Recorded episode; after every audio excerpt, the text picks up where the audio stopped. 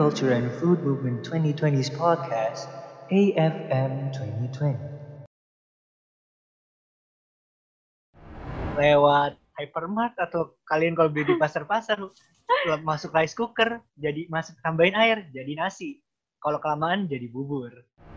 Ya lu tahu kan keadaan sekarang lagi kayak gini orang ada yang kayak di PHK gitu. Dia nggak tahu dapat duit dari mana gitu kan buat beli makan. Mungkin ada aja orang yang kayak gitu kan Halo semuanya, selamat datang di podcast pertama kita di angkat aksi angkatan SITH ITB 2020 yaitu Agriculture and Food Movement 2020. Sama aku Adriana Abigail dan teman aku Ratna, say hi. Hai. Oke, jadi kali ini kita bakal ngobrol-ngobrol asik dan bincang-bincang yang nggak terlalu serius lah bareng dua anak muda kece kita, mahasiswa SITER 2020, Dwika sama Liva. Halo, siapa dulu nih? Boleh bebas bebas. Dwika dulu deh. Ya udah deh, oke. Halo semua, gue Dwika Firman Bukhari, anak SITHR. NIM nggak perlu sebut ya.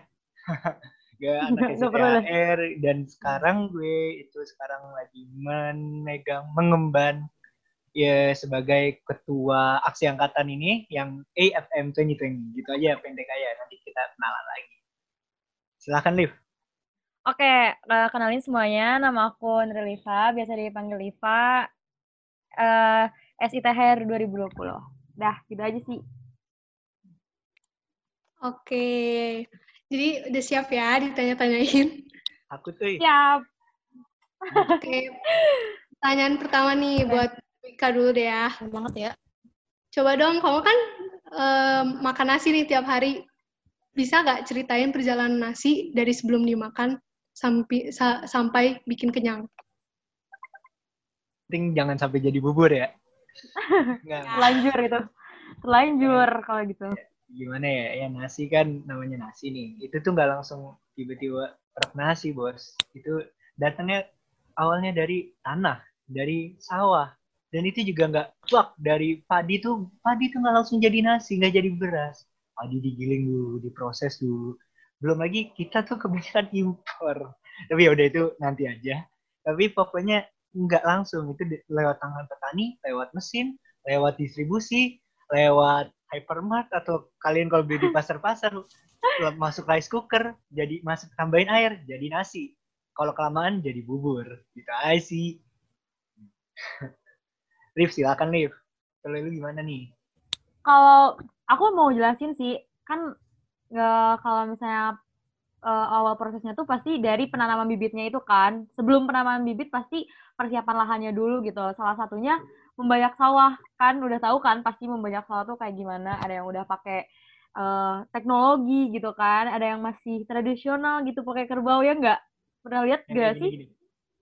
Uh, enggak sih baja kan yang di kayak si lumpurnya di itu injek-injekin sama kerbau gitu atau sama traktor ya gak? Bajak bukannya yang 10% ya? Hah? Pajak. gue mikir dulu. Uh, terus udah di baja kan ditanamin tuh bibitnya. Terus uh, udah gitu tunggu sampai panen, udah panen uh, dipisahin dulu tuh dari apa biji padi sama tangkainya itu. Terus udah itu biji padinya digiling lagi uh, biar si cangkang uh, biji padinya itu kepisah sama beras gitu nggak sih? Kalau ya. di kampung bapakku dulu namanya heller. Jadi ya, dulu tuh kalau orang-orang udah panen ya, udah panen, mereka tuh ke tempat heller gitu, penggilingan gitu, biar si cangkang padi sama si berasnya itu kepisah. Karena kalau di kampung yang punya alat ini tuh masih sedikit banget. Liv, gak kayak di kota cocok ya? banget ya jadi anak sitter ya cocok Waduh. Jadi gitu aja kali ya. Silahkan. Iya, gitu aja. keren. Oh, mantap sih, mantap. Oh, berbicara tentang nasi ya. Tentunya kita tidak bisa lepas dari pangan ya. Ya, menurut yeah. kalian sendiri sini ya, pendapat kalian tentang ketahanan pangan di Indonesia itu gimana sih? Sok Dwika dulu coba. Aduh, saya lagi, tapi nggak apa-apa. Pertanyaan kita harus tahu dulu nih, ketahanan pangan tuh apa sih? Ketahanan pangan tuh bukan pangan kita jago perang, bukan. Bukan pertahanan pangan, bukan. Ketahanan pangan tuh kemampuan pangan sebuah negara buat ngelewatin eh, apa ya stok pokoknya stok pangannya gitu loh. Jadi ketika ada sesuatu yang terjadi itu pangan kita masih bisa last tanpa impor yang benar-benar bisa punya sendiri dari negara yang eh, apa ya namanya home source gitulah. Dan itu ketahanan pangan juga bukan cuma jumlah tapi kayak pangan lo kualitasnya juga itu loh. Kalau pangan lo cuma eh meninggal tuh pangan ya itu nggak nggak ketahanan pangan lo rendah karena itu nggak nggak menjaga maintenance maintenance sih it cannot maintain its quality over a period of time. Gila pakai bahasa Inggris kelihatannya pasti kayak pinter banget gak sih? Kacau. Keren, keren, keren. Tapi ya gitu. Nah, ketahanan pangan di Indonesia tuh wah, belum bagus coy. Kalau kalau lo riset riset nih tentang ketahanan pangan di Indonesia, kita tuh masih pengimpor yang besar banget. Padahal kita dari dulu diiming-iminginnya Indonesia negara agraris. Piu. Iya, Kita benar, masih benar impor banget. banget coy. Kita impor banget. Lanjut, Liv.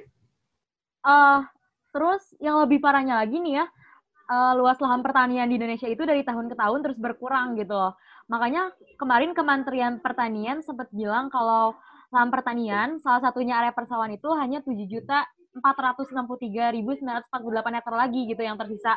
Dan itu udah harga mati yang harus dijaga. Karena kalau Gila. terus berkurang bisa jadi ketahanan pangan Indonesia tuh di masa mendatang udah nggak bisa diharapin lagi kan. Gila, Kayak impor itu, terus gitu kan. itu sama halaman belakang gue, gedean halaman belakang gue. Iya sih, tapi itu dari ini kan se Indonesia bayangin coba, Iya. wah. Indonesia yang gede Gimana ntar kalau- ya. heeh, gimana kalau di masa mendatang gitu kan anak cucu kita ntar makan nasi nggak di? Nggak- Bentar, dan nggak cuma nasi doang gitu loh ketahanan pangannya itu luasnya kayak banyak Iya. gitu loh. Pertanian-pertanian yang lain kayak sayuran gitu juga sih termasuk pokoknya Iya, betul. yang dimakan sama kita aja. Iya, masa kita makan daging doang kolesterol meninggal nggak bisa. Lempeng Harus. semua ntar. Iya, Bener. makanya harus sehat. Gitu sih, gitu aja dah lah buat ketahanan pangan ya, sih, keren. Yo, Bener banget. Bicara soal ketahanan pangan lagi nih. Kan kalian udah tadi cerita tentang kondisi-kondisi di Indonesia gimana. Nah, menurut kamu, eh, komponen-komponen apa sih yang mempengaruhi ketahanan pangan di Indonesia? Hmm. Boleh Tadi aku dulu deh kayaknya. Ipa dulu deh, gantian deh. Capek Oke, mulu. gantian. Eh, aku dulu deh. Menurut kalau menurut aku nih ya, yang paling utama itu dari ketersediaan lahan eh, lahannya sendiri gitu ya. Yang mana kalau nggak ada lahan berarti nggak bisa menghasilkan bahan pangan kan. Setelah itu yang kedua dari teknik dan teknologi yang dipakai gitu karena dua hal itu tuh hal yang mempengaruhi banget lah ketahanan pangan di Indonesia. Soalnya ketersediaan lahan tuh berpengaruh pada kuantitas kan, sementara teknik dan teknologi tuh berpengaruh pada kualitas bahan pangan tersebut gitu. Kalau lo gimana nih?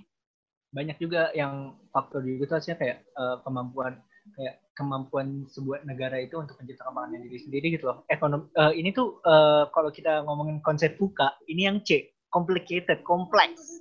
Karena banyak Ya, banget intertwining banget. Karena gini, kita mungkin iya bisa menciptakan bisa eh, hasil tanamnya gede, tapi ekonomi kita tuh masih belum mumpuni kalau kita nggak ekspor. Dan karena kita ekspor, kita harus impor karena kita juga butuh kan buat negara sendiri. Itu dia masalahnya. Eh, permasalahan itu kepemimpunannya. Jadi itu ekonomi juga berpengaruh. Belum lagi gini, kita sering banget eh, ngomong kan, iya memang jawabannya, apalagi emang campaign ini kan ngomongin smart farming, Eh, farming yang pintar, yang kayak technological, Internet of Things, yang big data. Iya, bisa. Tapi apakah yang di lapangan udah bisa? Apakah kapan kita bisa berhenti nganggep semua petani itu buruh? Coba kalau lo lihat di negara-negara lain, negara eh, especially kayak Western countries ya, yang udah maju ya. Petani itu bukan buruh di situ. Petani itu bos. Petani itu bos. Petani pu- kayak kayak Harvest Moon. Harvest Moon bukan buruh kan? Kalau lo main Harvest Moon. Yeah. Benar. Nah, kayak gitu coy. Eh, pendidikan sih kalau gue emang orangnya tuh pendidikan itu nomor satu banget buat negara. Bener banget. Gitu. Tuk tuk Keren tuk. sih, keren kalian. Oke, tadi Dwika sempet bahas tentang petani ya. Emang eh, ke depannya punya cita-cita jadi petani nggak sih kamu? Eh ke kehidupan. Ayo lo, Terus ngelihat Nih nih nih, lu harus pada tahu, lu harus tahu. Kehidupan ideal gue sekarang semenjak sitter adalah gue tua kayak kayak Harvest Moon in real life gitu loh yang kayak gue nyangku, nanti kayak gue naik trekan deg- wah itu asik banget cuy lu bayangin lu duit jalan ya gak lu punya rumah Bener, ush, anginnya sepoi-sepoi ya gak ih lu tiap hari manen. Manennya tuh ya kecil-kecil aja karena lu udah kaya. Bukan sebagai buruh tapi gue pengen jadi petani yang kayak gitu kan seru banget kayak, iya, terus kayak keren banget gak sih? Kayak eh petani tuh berjasa banget buat banyak orang gitu loh. Karena mereka kita tuh bisa makan gitu. Kalau nggak ada mereka Asli. wah kelaparan pasti kan. Asli.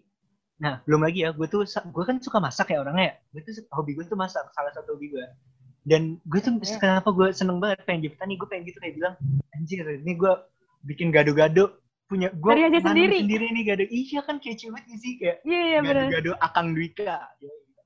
Persen organik ya. Bisa juga tuh jualan ntar gado-gado ya? Tunggu aja gado-gado nangor. Siap-siap Nah, kan kalian udah jadi mahasiswa siter nih, terus kalian juga udah tadi cerita-cerita kalau petani itu dipandang sebelah mata sebagai hanya sebagai buruh, padahal kenyataannya tuh harusnya enggak. Nah, menurut kalian solusinya apa nih ke depannya? Ya, kalau menurut aku nih ya, dari aku dulu nih. Eh, menurut aku, ya pendidikan gitu. Pendidikan yang cukup. Nih, contohnya pendidikan buat kita-kita yang eh, di masa mendatang nanti bakal jadi calon-calon petani yang keren nih kan. Biar eh, kita tuh sadar kalau petani yang keren itu, dia yang bisa eh, ngasilin banyak duit dengan cara yang, oh gampang sekali dengan bantuan teknologi. Karena kita udah belajar banyak banget gitu loh. Kalau menurut lo, Dik, gimana nih? nih kalau kita tinjaunya dari sisi sosial ya kan kalau mungkin gue kita kan ya kalau mau visioner dan idealis tuh agak susah ya kalau ngelihatnya buat memperbaiki kayak oh ya udah orang yang udah sudah terjadi kita belum hmm, kayak buat gue gue nggak punya power sekarang buat ngebenerin yang sekarang tapi gue mungkinnya bisa ngebenerin masa depan ya ya visioner aja sih gue nggak tahu masa depan kayak gimana tapi ya ya visioner aja nih. Kita tuh we need to stop kayak over glorifying namanya entrepreneurship. Maksud gue gini loh semua sekarang semua orang pengen startup tapi startup tuh maksud gue gini loh bagus aja fine kita emang bagus to be, make your own business. Tapi kayak orang akhirnya tuh suka lupa how important it is kayak pangan tuh buat sebuah negara gitu loh.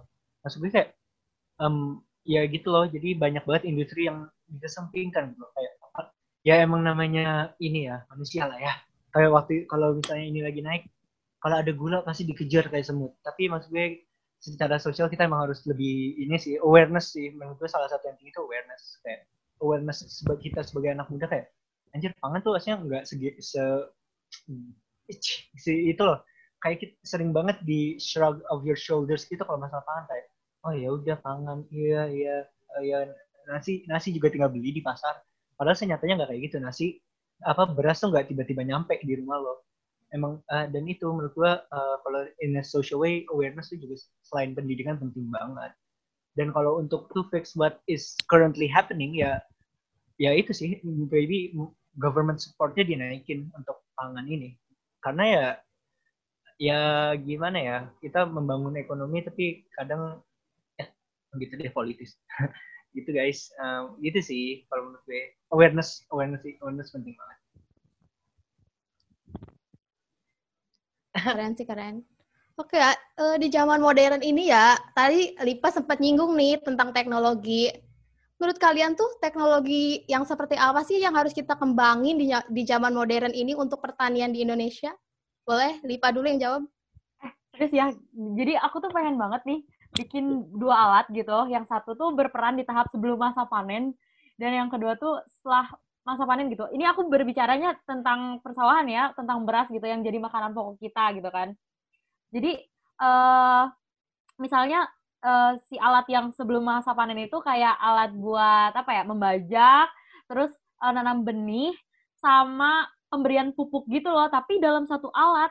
Terus yang keduanya itu yang proses ini loh, eh, pemisahan biji padi sama tangkainya sama proses penggilingan yang pemisahan biji padi sama berasnya itu. Jadi itu disatuin juga. Jadi punya dua alat, yang satu sebelum masa panen dan yang satu setelah masa panen gitu. Sabi banget kacau Wika gimana, Wika? Nah, kalau itu kan Semoga dari aja. versi lebih teknik ya yang kayak anjay mesin. Kalau gue mungkin lihatnya dari sisi biologi biologi aja ya. Ini pengetahuan gue masih minim banget lah, maba coy. Tapi ya gue namanya mumpung masih maba, masih naif, gue ini yang pandangan gue. Karena kalau kalian tahu uh, bibit unggul tuh emang bibit unggul tuh bis, bagus. Ya karena itu sesuatu yang keren banget lewat crossbreeding bla bla bla. Tapi salah satu yang sekarang permasalahan di bibit unggul adalah satu bibit unggul nggak bisa bekerja di semua jenis tanah gitu loh. Bibit Hmm, unggul yang benar, bisa tanam di Aceh nggak bisa tanam di sini. Mungkin itu bisa jadi hal yang kayak kelihatannya kayak oh bibitnya bisa di mana-mana, tapi ketika itu beneran bisa terjadi, itu benar-benar bisa menjadi hal yang mantap banget gitu loh. Kayak ya walaupun kalau masalah regional apa kayak varieties itu beda cerita, tapi kalau gue kalau dalam konteks ketahanan pangan doang, kalau kita bisa menemukan bibit unggul yang eh, kayak eh, tingkat panennya tinggi dan itu sangat bisa di mana-mana banget, bisa diproduksi secara masif juga, itu sebuah hal yang kayak wah mantap. Dan lebih efektif gitu nggak sih? Soalnya kayak lu nggak usah nyari lagi eh, bibit mana yang cocok di daerah ini karena satu bibit aja udah bisa di berbagai daerah gitu kan. Iya, jadi Benar tuh. Jadinya kayak kartu kayak ini kayak KTM bisa jadi imani. Nah, Iya benar. gitu. Multifungsi. Betul. Wah, udah SITHR banget ya nih ranahnya. Parah. Tapi, Namanya juga maba. ya. Tapi menurut kalian nih, jujur aja ya, Indonesia nih siap gak sih nerima teknologi-teknologi yang kalian pikirin tadi? Boleh dari dua-duanya, terserah boleh. Oke. Kalau mungkin kalau gue karena teknologi gue kan lebih kayak ya bibit. Insya Allah kalau emang itu suatu hari bisa terjadi, in- kayaknya sih siap-siap aja karena bukan sesuatu yang mungkin kalau kita ngomongnya big data atau kayak internet of things mungkin gue bisa bilang nggak siap karena dayanya mungkin balik lagi sumber daya kan belum mencakupi tapi kalau buat nama yang dari gue ide visioner gue ini yang mantap nih itu mungkin bisa aja karena ya bibit nah gimana Liv kalau lu Liv menurut lu Kalau dari ide yang aku kasih nih, menurut aku sih bisa banget, bisa banget. Karena sebenarnya teknologi-teknologi itu tuh udah ada gitu kan. Dan digunakan sama beberapa orang gitu. Kayak traktor gitu udah ada sebenarnya. Cuman biar lebih efektif tuh aku mikirnya kenapa teknologi-teknologi yang ada itu tuh gak dijadikan satu gitu loh. Kayak jadi satu tapi udah mencakup beberapa beberapa alat gitu. Yang mana budget yang dikeluarkan pun nanti akan lebih hemat gitu. Jadi pasti orang lebih eh, milih eh, barang yang lebih murah dengan kualitas yang keren gitu daripada harus beli satu-satu ribet Betul, juga sih jatuhnya. Nah, ya ya gini sih kayak ya ya udahlah ya kalau nama teknologi itu teknologi is awesome gitu. Teknologi is what brings us forward ya enggak?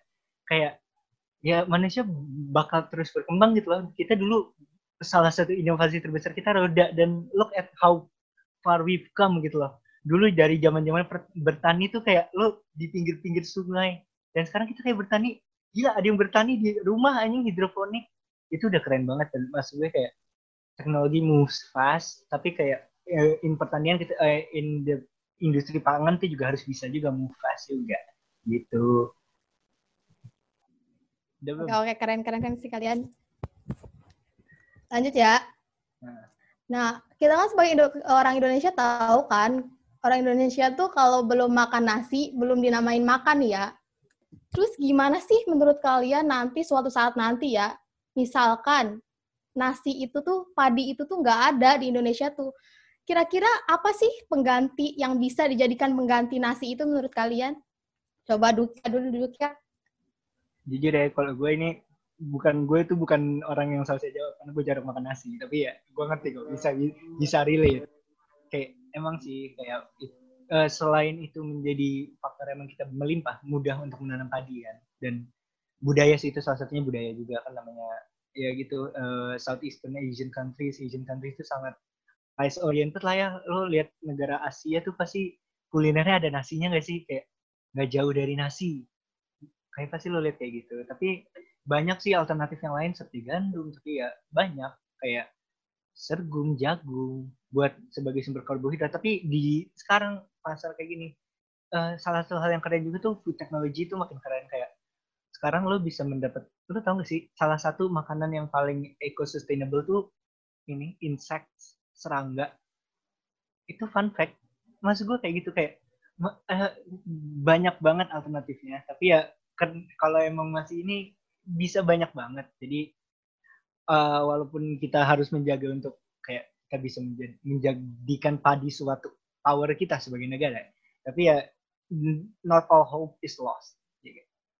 gimana Liv kalau menurut lo Liv Oke, berarti kita imagine kalau misalnya di masa mendatang tuh nggak ada nggak ada padi ya, nggak ada nasi gitu loh. Berarti kita harus cari alternatif dari makanan pokok ya. Bentar, uh, gini deh, nasi itu sebenarnya mengandung karbohidrat kan, yang uh, berperan sebagai sumber energi utama gitu dalam tubuh, yang bikin kita tuh merasa bahwa tubuh kita tuh lebih bertenaga. Dan menurut aku, uh, di antara makanan yang mengandung karbohidrat lainnya, yang paling tepat, aku rasa sih jagung bisa nggak sih? Soalnya gini deh, kita bandingin antara jagung dan kentang yang udah familiar gitu buat semua orang. Dua-duanya emang uh, punya uh, apa sih mengandung karbohidrat kan. Cuman kadar karbohidrat yang ada pada jagung itu da, pada jagung itu dalam 100 gramnya itu ada 19 gram. Nah, sementara kentang tuh 17 gram. Ter, uh, lalu kadar serat pada 100 gram itu kalau misalnya jagung ada 2,7 gram gitu sementara kentang kadar seratnya 2,2 gram dan nasi 0,4 gram. Dari situ kita bisa simpulin sih kalau misalnya menurut aku ya kalau jagung tuh sebagai alternatif dari makanan pokok orang Indonesia lebih unggul dari dan bisa digunakan gitu sebagai alternatifnya enggak atau ada lagi gitu sebenarnya bisa aja sih kentang pokoknya yang penting makanan-makanan yang mengandung karbohidrat deh soalnya yang kita butuhin kan sebenarnya tenaga gitu kan buat beraktivitas ya enggak Benar banget. Benar banget sih, benar. Anjay. Oke, jadi kan karena kita nih masih maba-maba yang masih bersemangat, penuh impian ya di SITHR ITB ini. Nah, menurut kalian nih, eh, apa sih yang kita mahasiswa bisa lakukan sekarang, sekarang ya, sebelum lulus gitu ya? buat apa dalam rangka apa belum kayaknya masih oh, ya. kurang nonjok nih maksudnya dalam meningkatkan kesejahteraan petani atau meningkatkan awareness ketahanan pangan. Ini gue ngelak gue jawabnya tanpa men, menjual IFM dulu deh. Jawabnya jawab serius. Nanti jual IFM-nya nanti. Jawab seriusnya tuh ya banyak sih. Bener-bener banyak banget. Kayak you can do start by doing little things. Kayak bahkan kalau gue sih sukanya ngomongnya gini aja deh sebelum ini lo start with yourself dulu sih. Kalau emang lo bisa source makanan lo dari locally kalau bisa memungkinkan bisa mulai dari situ nggak usah muluk-muluk yang besar-besar dulu karena ya kadang nggak semua orang punya kesempatan gak sih buat ngelakuin itu? Emang nggak semua orang punya kesempatan buat bikin segala apalah buat ngejalanin inilah ngejalanin itu. Nggak semua orang start your from yourself dulu hal-hal kecil dulu. Dan ketika lo udah mulai dari situ maybe make it change by ya kayak lo kasih tahu orang juga ya ya udah apa ya mulut ke mulutnya eh, lo tau gak sih gini gini gini? Eh lo tau gak sih gini gini gini? Sekarang orang tahu bahwa not everything is okay. Kayak nggak seutopis yang kita anggap gitu loh. Aja sih kalau buat gue. Kalau lo gimana nih? Kalau aku sih aku yakin ya semua orang tuh bisa belajar gitu. Bisa belajar memperluasan ya intinya memperluas memperluas wawasan gitu biar bisa kita tuh bisa kasih impact yang luar biasa gitu untuk masa depan. Khususnya dalam ketahanan pangan tadi gitu. Gitu sih kalau aku. Simple ya? Simple lah. Nggak boleh muluk ya kan ya. Yeah. apalagi nih ada lagi nggak nih pertanyaan mencekam? Waduh mencekam nih. Ayo dong apa nih? Iya kita kita lihat sekarang nih ya, di masa pandemi ini, otomatis kan banyak petani-petani yang mengalami kerugian sih ya. Gimana sih menurut kalian cara menyikapi dan mencari solusi dalam kondisi seperti ini sih? Buat Coba dari Dwika dulu deh, dari Dwika. Iya deh. Kalau yang short term answer karena ya agak kalau gue bilang kayak oh ya potong aja uh, production chain nggak mungkin nggak mungkin kita motong production chain kayak gitu nggak semudah itu tapi yang paling bisa buat sekarang ya kita bantuin lah karena uh, gara-gara kayak gini kan orang juga uh, penjualan pangan kan lebih dikit ya panennya banyak jualnya dikit stok sama demandnya tuh nggak nggak supply and demandnya nggak rata kan ya maybe ya kita bantuin aja dulu dari hal kecil ya ya aduh ini baliknya ke aksi sih kayak ke apa yang gue akan jual nanti. Tapi ya bener kayak cara salah, paling mudahnya adalah tuh ya untuk barang-barang supply yang kan namanya pangan kan nggak nggak stay forever nggak sih? Bukan yang kayak namanya uh, baju yang lo kalau supply lo berlebihan lo punya dead stock aja biarin kan Kalau pangan Ah, itu aktif stok itu loh, itu bisa bisa jadi buruk gitu. Lu bisa pangan lu bisa expired, bisa kayak gimana? Maybe rather than uh, letting it go bad, give it to the people that need it gitu loh. Petani itu sendiri, komunitas-komunitas yang mungkin kurang mampu untuk mendapatkan pangan yang mencakupi. Itu sih kalau menurut gue karena ya agak agak impossible lah ya kalau gue bilang potong production chain. Iya langsung source semuanya dari petaninya langsung. Nggak mungkin. Ini itu terlalu terlalu bo, eh, naif banget gitu kalau gue ngomong kayak gitu. Itu sih gimana Liv kalau Liv? Bener sih, apalagi kan misalnya nih kita ngebantu membeli eh, apa sih produk-produk yang udah dibikin sama petani gitu kan. Terus misalnya kita nih bagi-bagi sama orang yang ya lu tahu kan keadaan sekarang lagi kayak gini, orang ada yang kayak di PHK gitu, dia nggak tahu dapat duit dari mana gitu kan buat beli makan. Mungkin ada aja orang yang kayak gitu kan. Eh, dan itu bisa juga buat ngebantu mereka yang kurang mampu gitu nggak sih? Jadi kita tuh dengan melakukan satu hal, tapi kita bisa membantu dua pihak gitu, bisa membantu para petani eh, dan bisa membantu orang-orang yang membutuhkan gitu, ngerti nggak? Ribet, kacau. San. Bener banget. Jadi, eh untuk pertanyaan terakhir nih ya, agak serius nih. Hmm. Kalau kalian tiba-tiba jadi menteri pertanian di Indonesia ini, apa hal yang pertama kali yang bakal kalian lakuin? Em, aduh, berat ya pertanyaannya. Iya, aduh gila, berat banget, serius. Jujur saya nggak pernah mikir ke sini, Pak. Ini jauh ya, tapi maybe ya kalau yang kita simpulin dari ini mungkin ya salah satunya kan permasalahan terbesar kan production chain ya, kayak terlalu panjang untuk sebuah produk nyampe ke ini.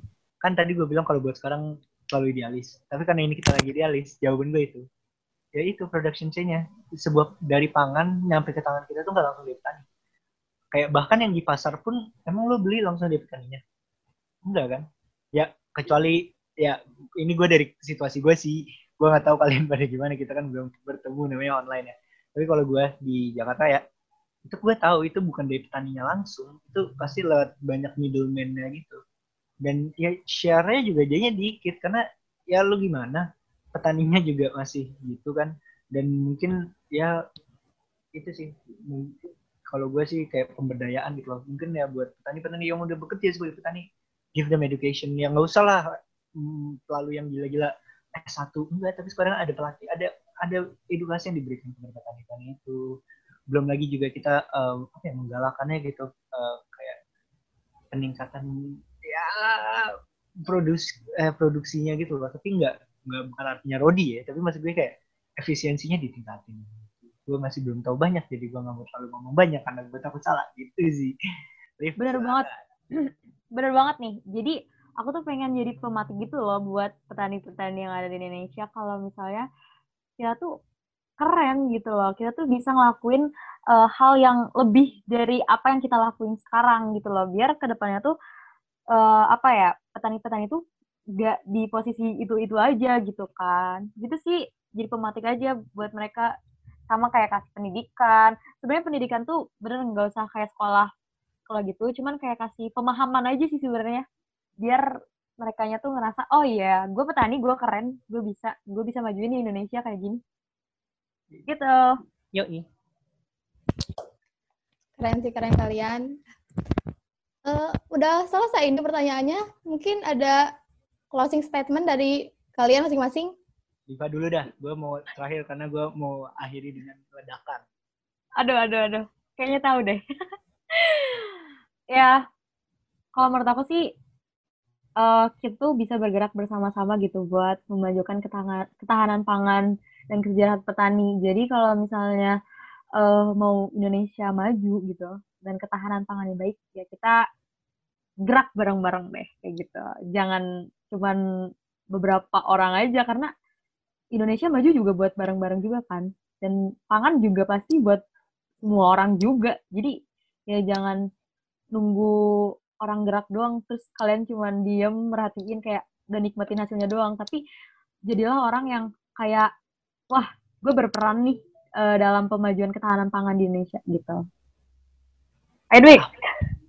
gue lagi mikir oke jadi gini ya pokoknya apa pun itu siapa pun itu yang ini yang denger ini nggak nggak harus anak situ semua. Gue nggak ini podcast bukan cuma anak situ tapi gue buat semua orang yang ada di sini semua orang yang mendengarkan mau anak stay mau anak FTPM mau anak bukan ITB mau anak SMP SMA SD kerja kuliah pensiun.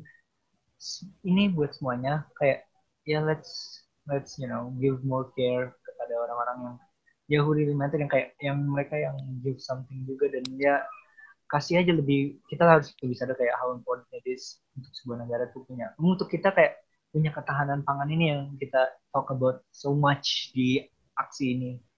Dan ya mungkin closing statement gue lebih ke aksi ya kayak karena namanya saya berlaku sebagai ketua nih sekarang ya saya mau menjual.